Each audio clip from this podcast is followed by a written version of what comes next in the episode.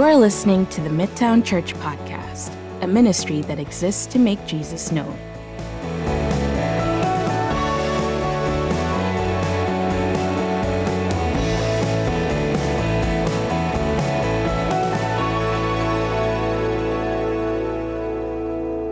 First Corinthians 4 1 to 7, and I'm going to read it here before we jump in. This is how one should regard us as servants of Christ and stewards of the mysteries of God. Moreover, it is required of stewards that they be trustworthy. But with me, it is a very small thing that I should be judged by you or by any human court. In fact, I do not even judge myself. I am not aware of anything against myself, but I am not thereby acquitted. It is the Lord who judges me. Therefore, do not pronounce judgment before the time before the Lord comes, who will bring to light the things now hidden in darkness and will disclose the purposes of the heart. Then each one will receive his commendation from God. I've applied all these things to myself and Apollos for your benefit, brothers that you may learn by us not to go beyond what is written, that none of you may be puffed up in favor of one against another. For who sees anything different in you? What do you have that you did not receive? And if then you received it, why do you boast as if you did not receive it? This is the word of the Lord. Let's pray together. Father, I pray that you would uh, help me this morning. Thank you for your word. Uh, I pray that you would speak. Thank you that you are a speaking God. Holy Spirit, thank you that you have come to give us ears to hear what your Spirit is saying. And so I pray that that would be true for all of us in this room this morning, that you would speak and our ears would be open to hear. In Jesus' name, amen.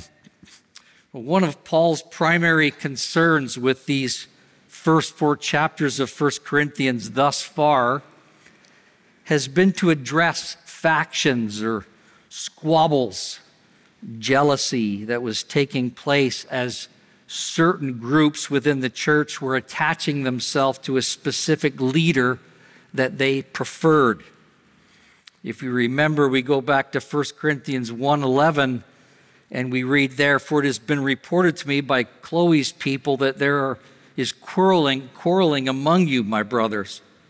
What I mean is that each of you says, I follow Paul, or I follow Apollos, or I follow Cephas, or I follow Christ. And then again in chapter 3 of verse 4, Paul again says, For one, when one says, I follow Paul, and another, I follow Apollos, are you not being merely human? Uh, the NLT says, Aren't you acting like people of the world?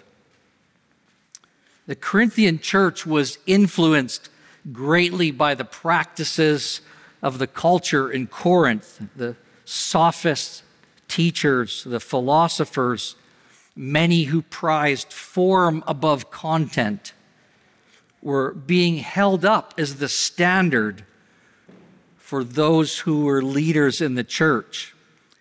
How, how you sounded was more important than anything else. Uh, so long as you could dazzle the crowd, maybe integrity or your private life wasn't a big deal. But Paul has already reminded the Corinthians that myself, Apollos, Cephas, we're servants of Christ in chapter 3. And ultimately, one sows a seed, one plants, one waters, but ultimately, God, by His grace, gives the increase. God cares deeply about His church and he cares deeply about those who are called to serve it. So now, here in chapter 4, Paul tells the Corinthians, in a sense, how they're to think about Christian leaders. This is what Christian leaders should look like. Now, this is not an exhaustive list, but Paul gives us a few things here of really what a Christian leader should look like. And he begins the, the, the, our text in verse 1 by saying, This is how one should regard us. This is how one should think of us.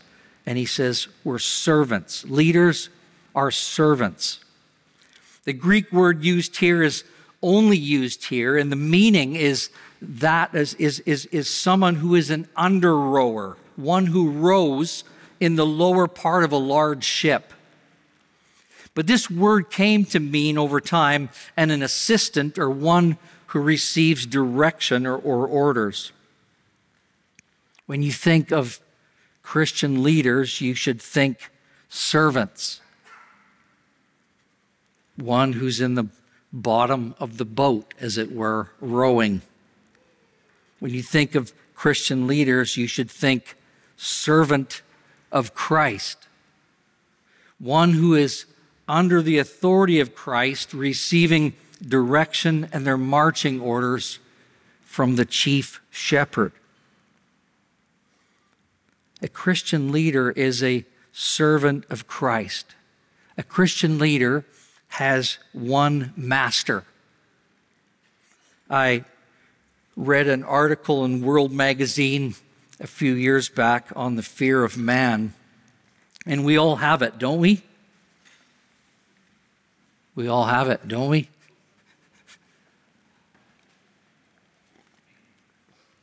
And um, there was a, a line that just stuck out big and bold, and this is what it said says the problem with the fear of man is that you have a thousand masters to serve instead of one.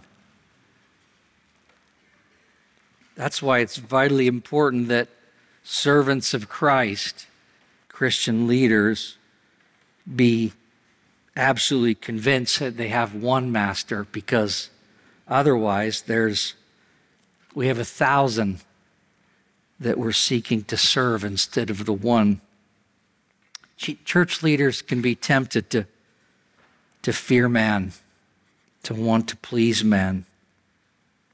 And have, have you ever noticed in the church that we all we all are quite opinionated? You ever notice that? Pretty pretty much about everything? Have you ever noticed that? And have you ever noticed that we're pretty okay with sharing all our opinions to whoever will listen.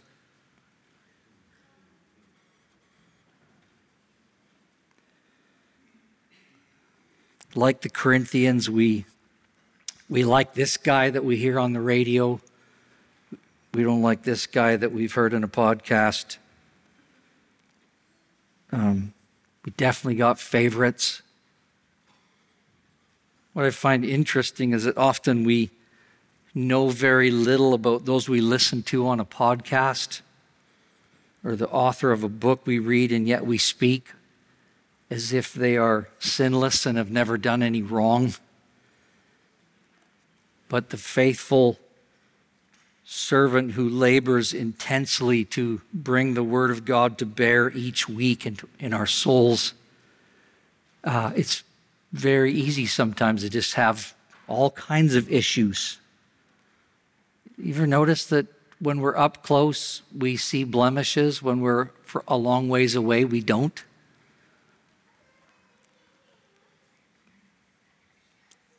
I always say a, a, big shot is a little shot away from home because you can be a big shot and be impressive when someone doesn't know anything about you. But what really matters is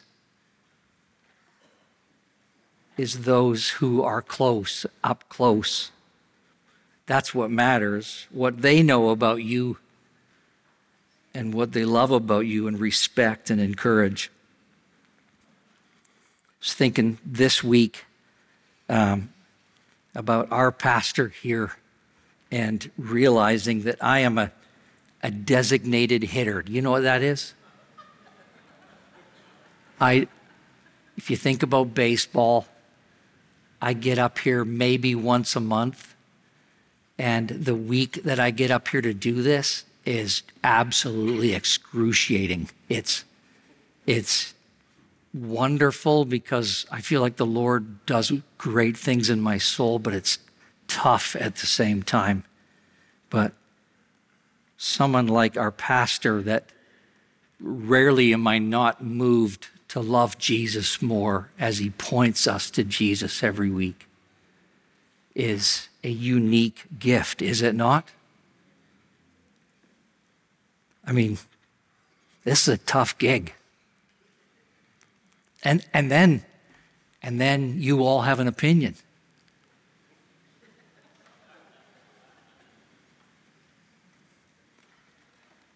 Servants of Christ, one master.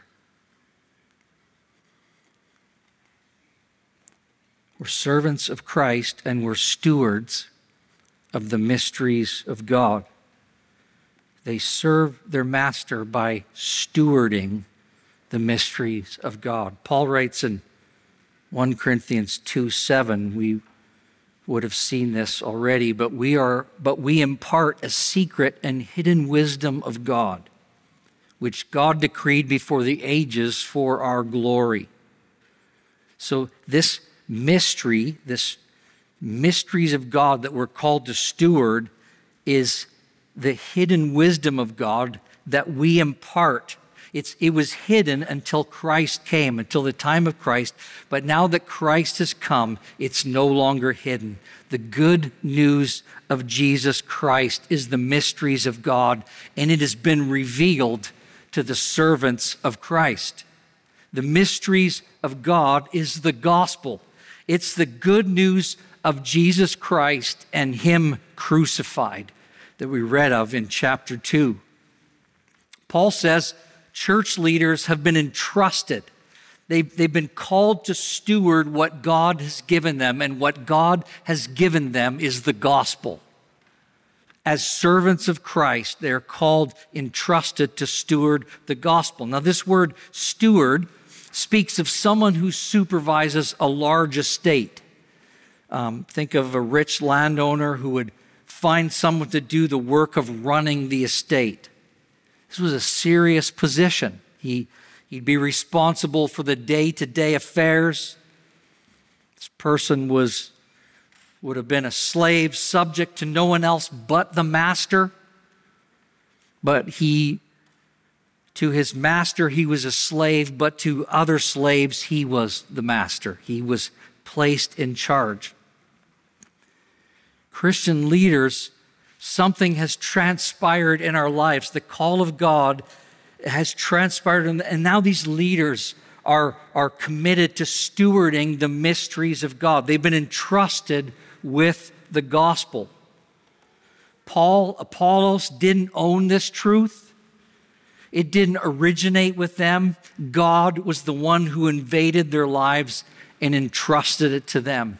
And as servants of Christ, we go where God sends us and we deliver what God gives us to deliver. Now, you're probably leaning in a little bit here and thinking to yourself at this point, aren't we all servants of Christ?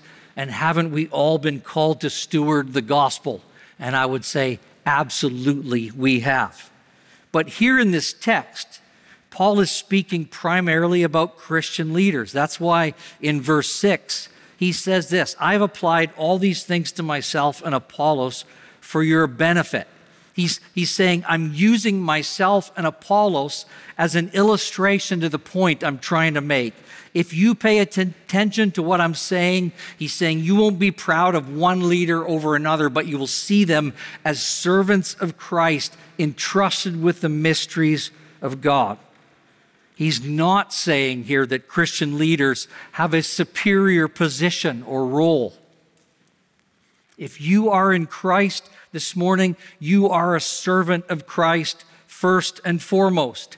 You have been called to steward the gospel as well. You've been entrusted with the gospel.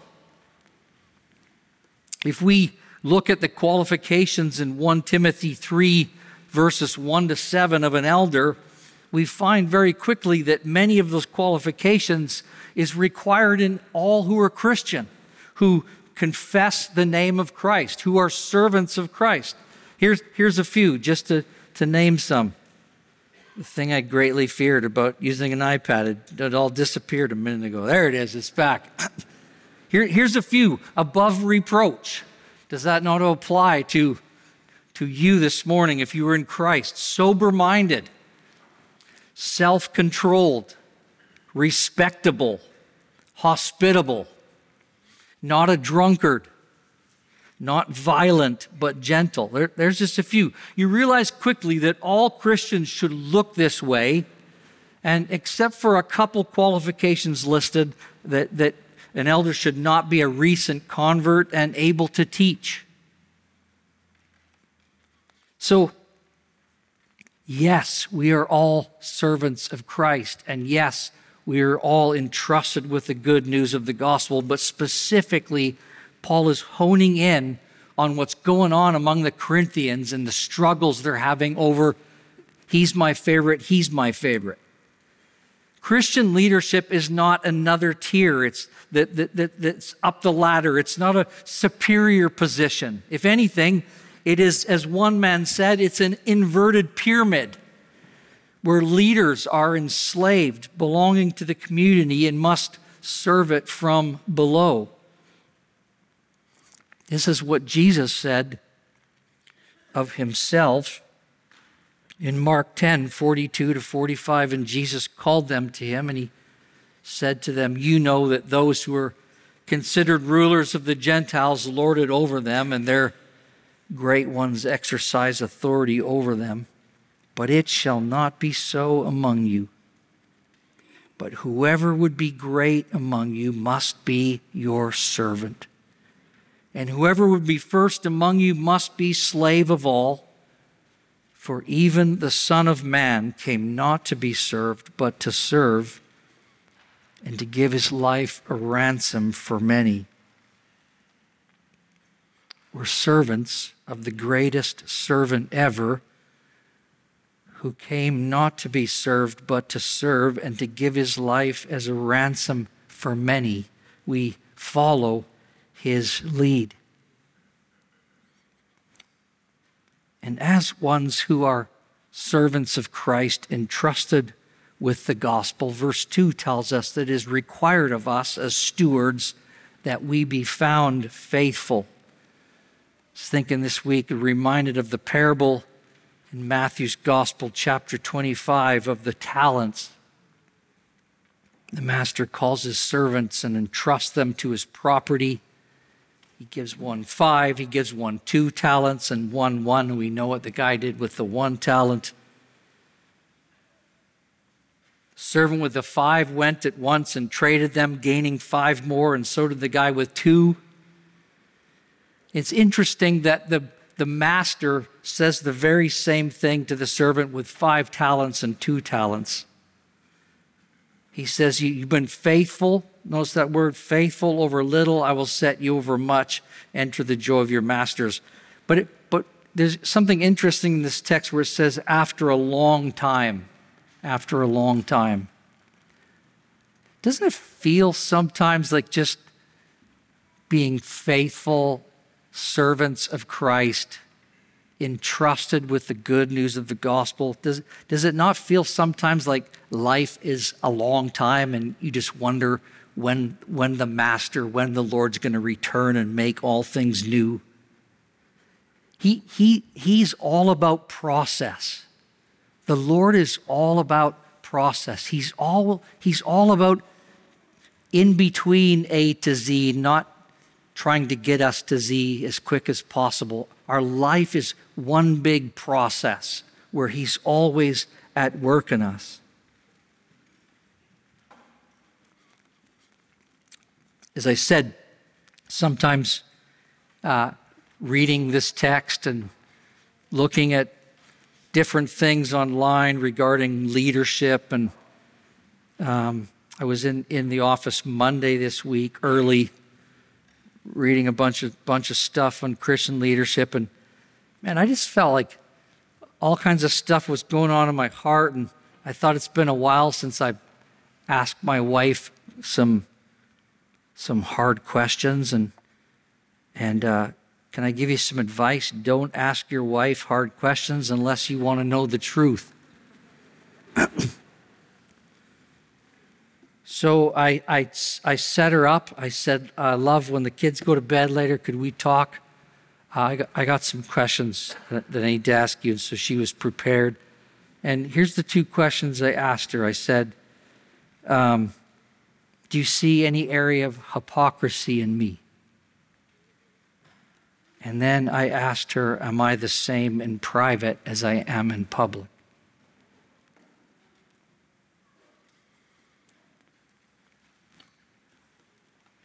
I want to be found faithful.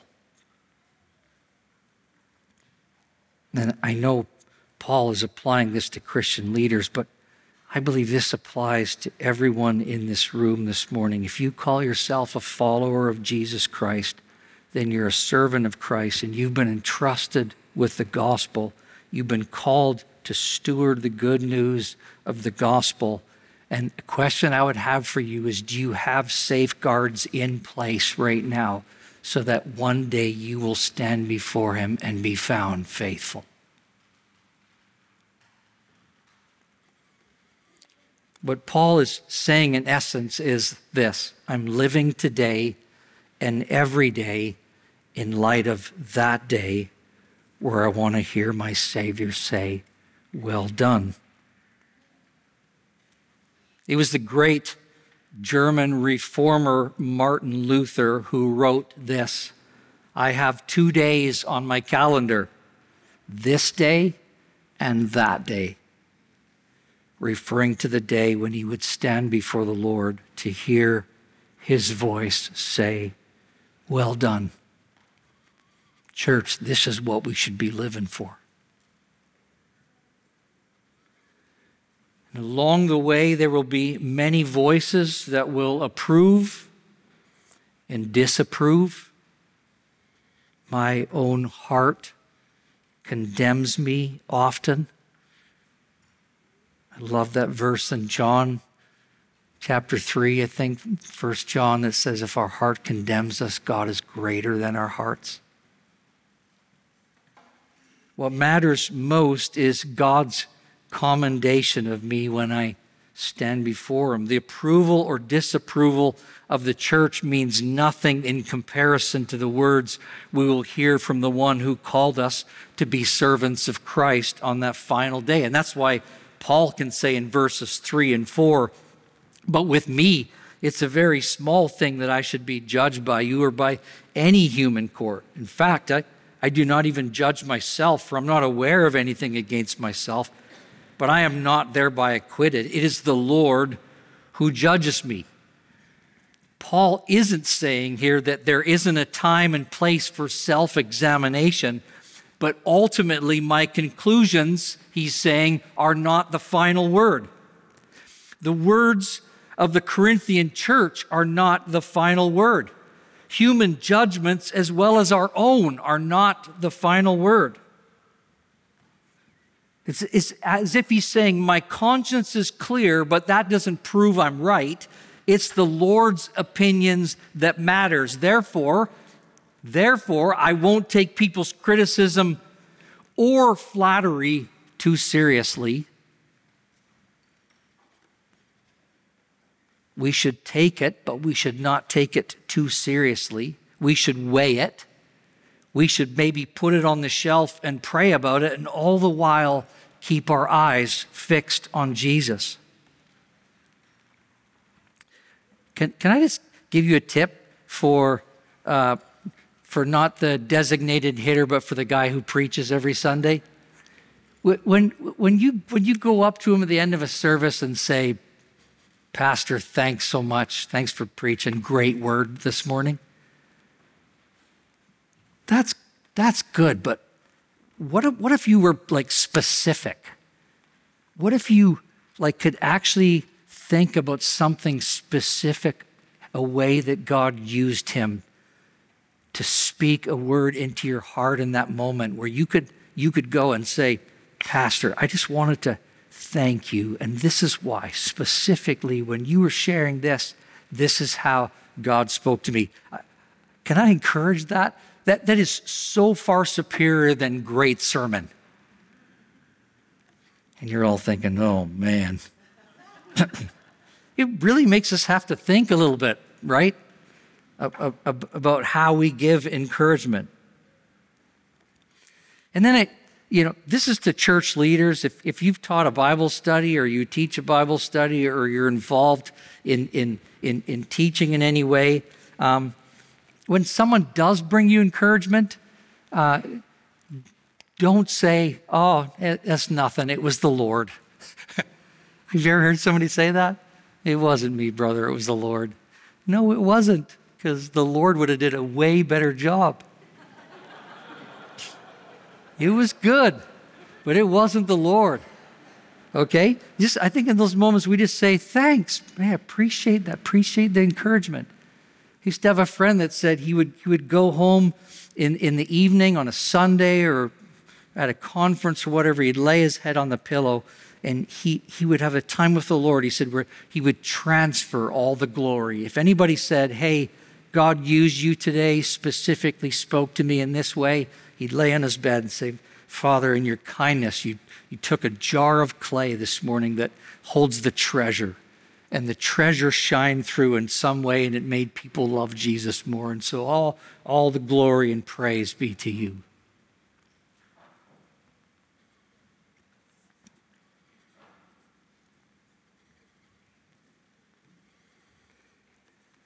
This is how, this is how you're to think of us, Paul said. Faithful servants of Christ, entrusted to steward the gospel until the final day.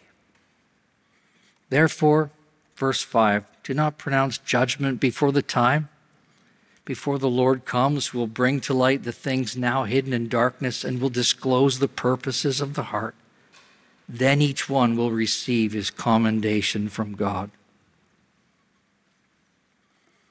What Paul isn't saying here is he isn't saying that we aren't to judge in the church.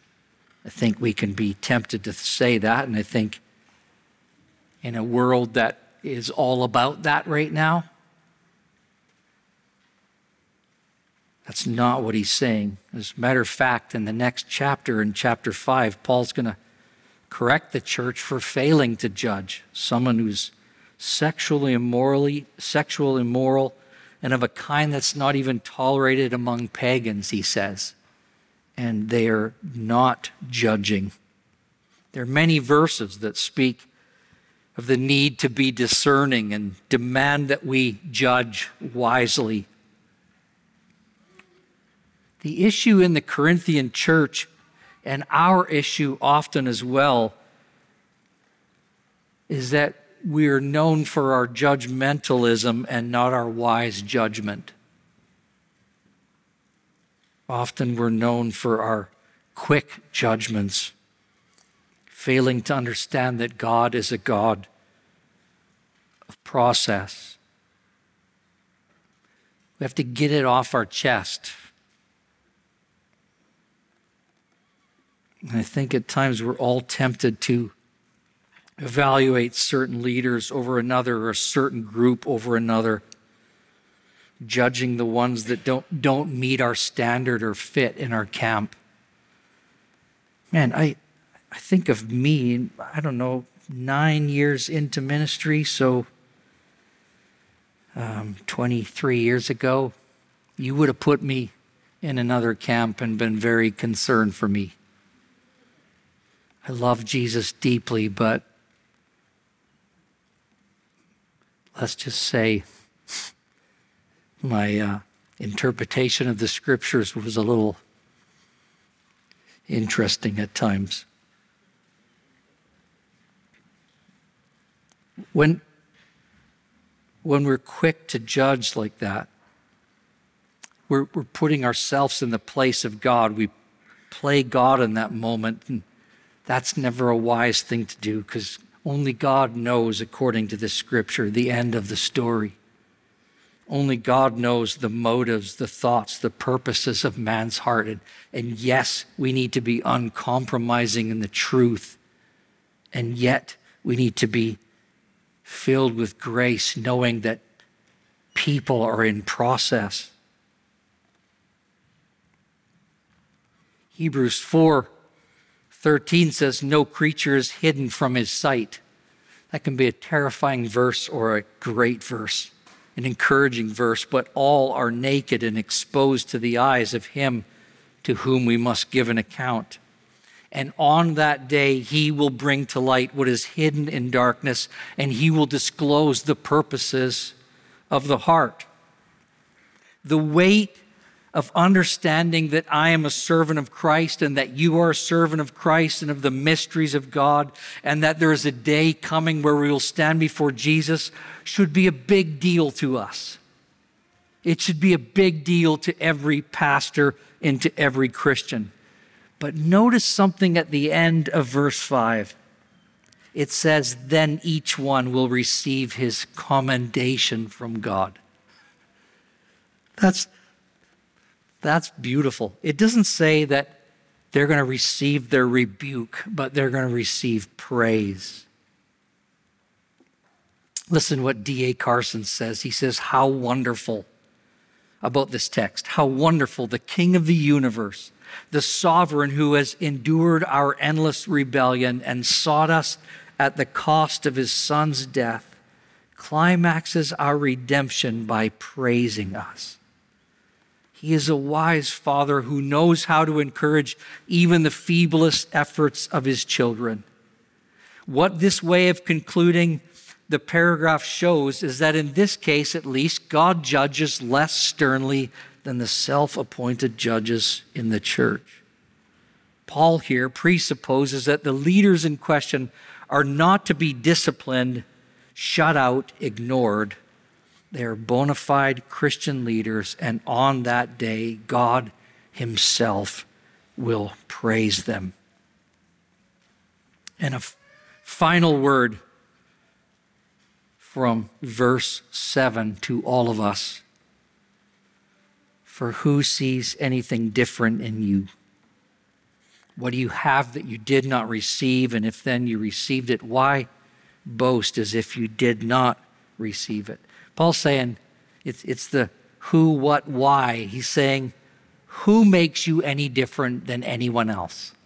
That's usually where our judgments happen, isn't it? When we've set ourselves up higher than someone else. And so Paul's, Paul's putting us all back on a level playing field at the foot of the cross. And Paul's saying, Who makes you any different from anyone else?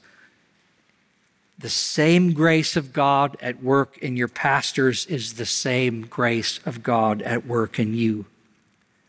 We are all first and foremost Christians, and then go ahead and put whatever you do. I'm a Christian and then I'm a pastor. I'm a Christian and then I'm a doctor.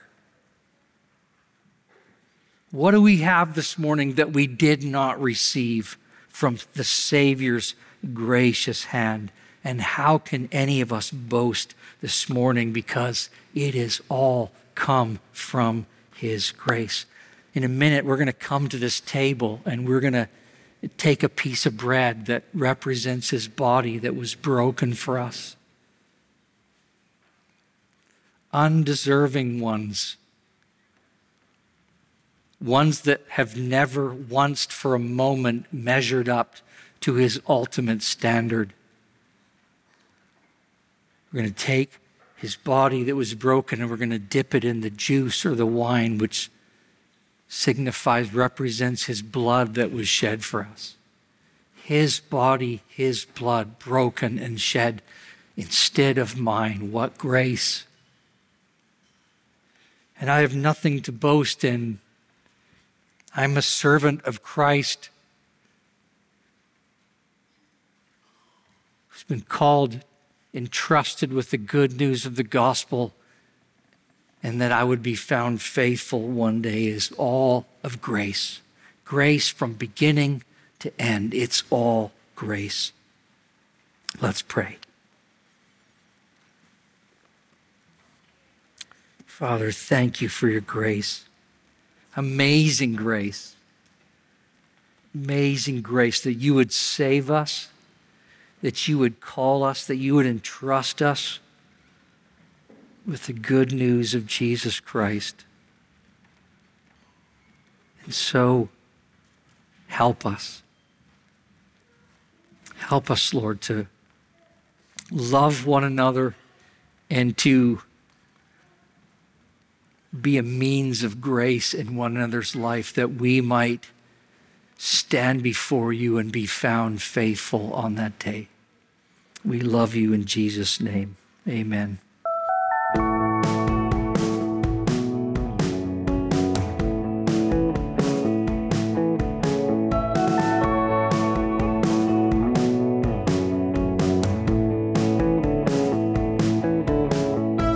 Thanks for listening.